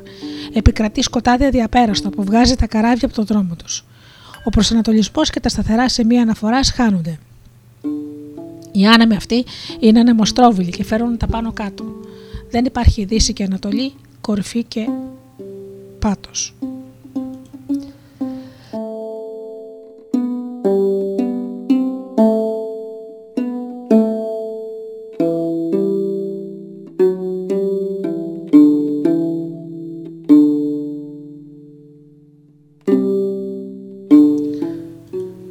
Καράβια που πέφτουν μέσα στο χαοτικό θαλάσσιο αυτό πεδίο χάνονται, βουλιάζουν. Οι άνεμοι αυτοί εκπορεύονται κατευθείαν από τον τυφώνα. Είναι το ιδιαίτερο χαρακτηριστικό του τυφώνα με το οποίο εξακολουθεί και σφραγίζει το σύμπαν, τους δρόμους της θάλασσας καταρχάς, αλλά και της ταιριάς επίσης. Πράγματι, οι εντελώς ακατανόητες και απρόβλεπτες αυτές θύελες δεν ξεσπούν μόνο στο νερό. Άλλες καταστρέφουν όλες τις οδιές, ρίχνουν κάτω δέντρα, αφανίζουν το μόχτο των ανθρώπων. Οι καλλιέργειες και οι σοδιέ που μονοτικά μαζεύουν και στηβάζουν οι άνθρωποι σκορπίζουν τον στον άνεμο. Ο τυφώνα είναι στα αλήθεια ένα αναπανόρθωτο κακό. Βλέπουμε λοιπόν ότι η βασιλεία του Δία δεν εξοδετερώνει οριστικά και μόνιμα όλα όσα ο τυφώνα ως δύναμη του χάους αντιπροσωπεύει στον κόσμο. Οι Ολύμπιοι τον απομάκρυναν από την ουράνια σφαίρα, αλλά τον έστειλαν στους ανθρώπους μαζί με τη διχόνοια, τον πόλεμο και τον θάνατο. Οι Θεοί απομάκρυναν από το πεδίο της δράσης τους όλα τα στοιχεία του αρχαίγονου κόσμου και του κόσμου της αταξίας. Δεν τα εξολόθρευσαν, τα έδιωξαν απλώς μακριά τους. Τώρα ο τυφώνας ξεσπάει με ορμή και βία πάνω στους ανθρώπους και δεν αφήνει τίποτα όρθιο. Είναι ένα κακό αναπανόρθωτο, ένα κακό που δεν παίρνει γιατριά όπως λένε οι Έλληνες.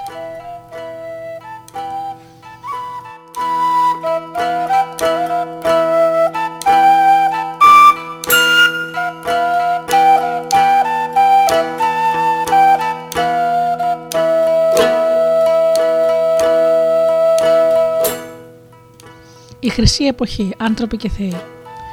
Ο Δίας έχει καταλάβει το θρόνο του σύμπαντος.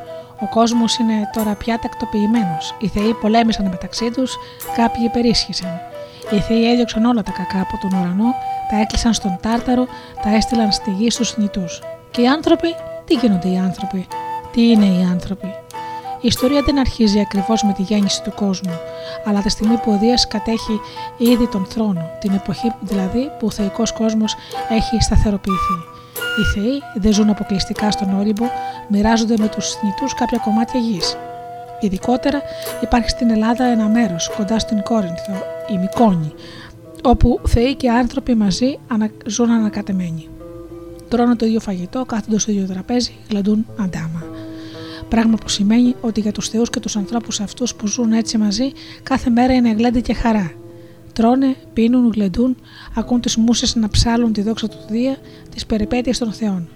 Με δύο λόγια, όλα πάνε κατευχήν. Η παιδιάδα τη Μικόνη είναι μια έφορη και πλούσια γη. Εκεί λες και όλα φυτρώνουν μόνα τους. Και όπως λέει η παροιμία, ένα χωραφάκι να έχεις στην κοιλάδα αυτή και έκανες την τύχη σου, αφού η κακοκαιρία και οι εποχές με τα σκαπανεβάσματά τους δεν την πιάνουν είναι μια χρυσή εποχή, όπου θεοί και άνθρωποι δεν έχουν ακόμα ξεχωρίσει μια χρυσή εποχή που μερικές φορές την ονομάζουμε η εποχή του χρόνου. Μια περίοδος προγενέστερη της πάλης ανάμεσα στον χρόνο και τους Τιτάνες από τη μια και στο Δία με τους Ολύμπιους θεούς από την άλλη, όπου ο θεϊκός κόσμος δεν έχει ακόμα παραδοθεί στη βία και στην αγριότητα. Ο κόσμος είναι ειρηνικός. Είναι μια εποχή πριν από το χρόνο και οι άνθρωποι έχουν την εποχή αυτή τη θέση τους.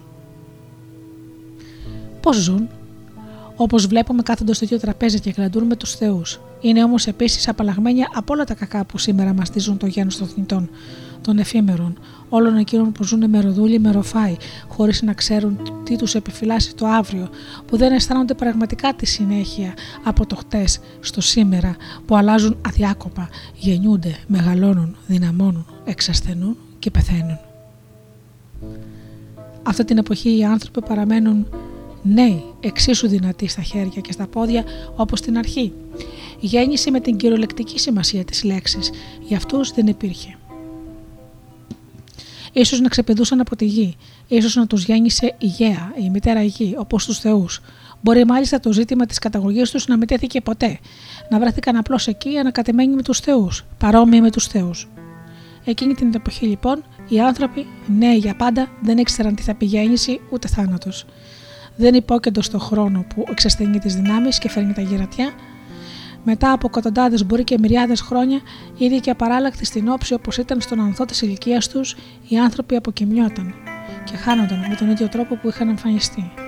Δεν ήταν πλέον παρόντες, αλλά δεν είχαν πεθάνει πραγματικά, όπως πάλι δεν υπήρξε η εποχή αυτή, ο μόχθος της δουλειάς, η αρρώστια, τα βάσανα και οι άνθρωποι δεν είχαν ανάγκη να καλλιεργούν τη γη. Στη Μικόνη είχαν στη διάθεσή τους όλες τις τροφές και όλα τα αγαθά η ζωή τους μοιάζει με τα λεγόμενα σε κάποιες ιστορίες των Αιθιώπων. Μια τράπεζα του ήλιου τους περιμένει κάθε πρωί, φορτεμένη με κάθε λογή φαγητά και ποτά σερβιρισμένα. Τις τροφές, τα κρέατα τα βρίσκουν πάντα έτοιμα. Τα στάρια μεγαλώνουν χωρίς να τα καλλιεργούν και επιπλέον τα φαγητά τους έρχονται όλα μαγειρεμένα.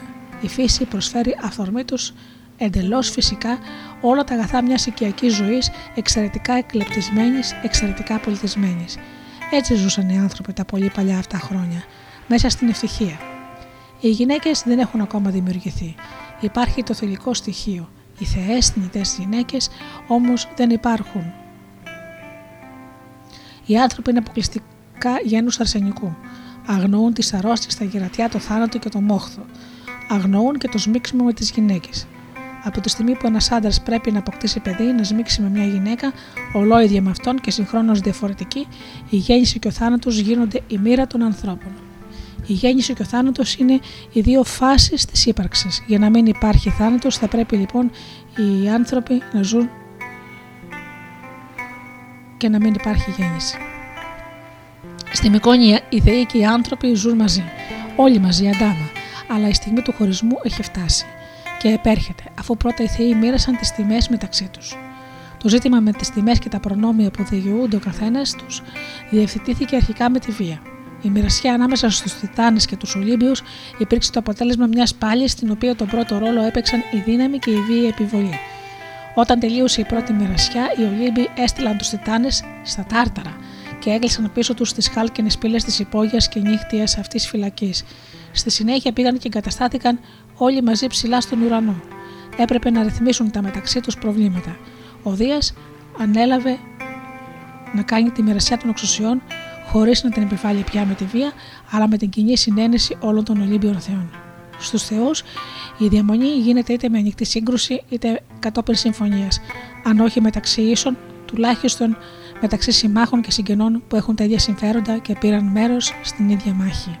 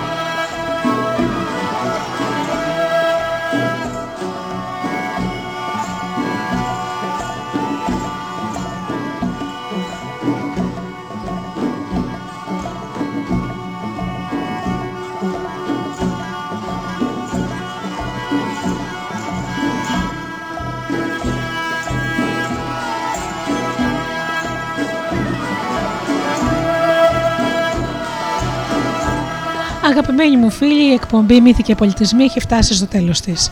Σας ευχαριστώ θερμά για αυτές τις δύο ώρες που ήμασταν εδώ μαζί.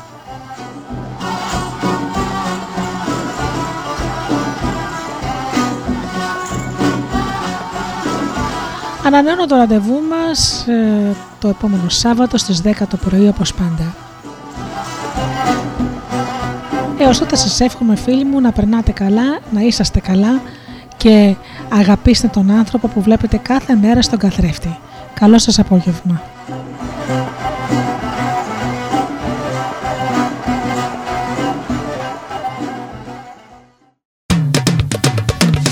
www.studiodelta.gr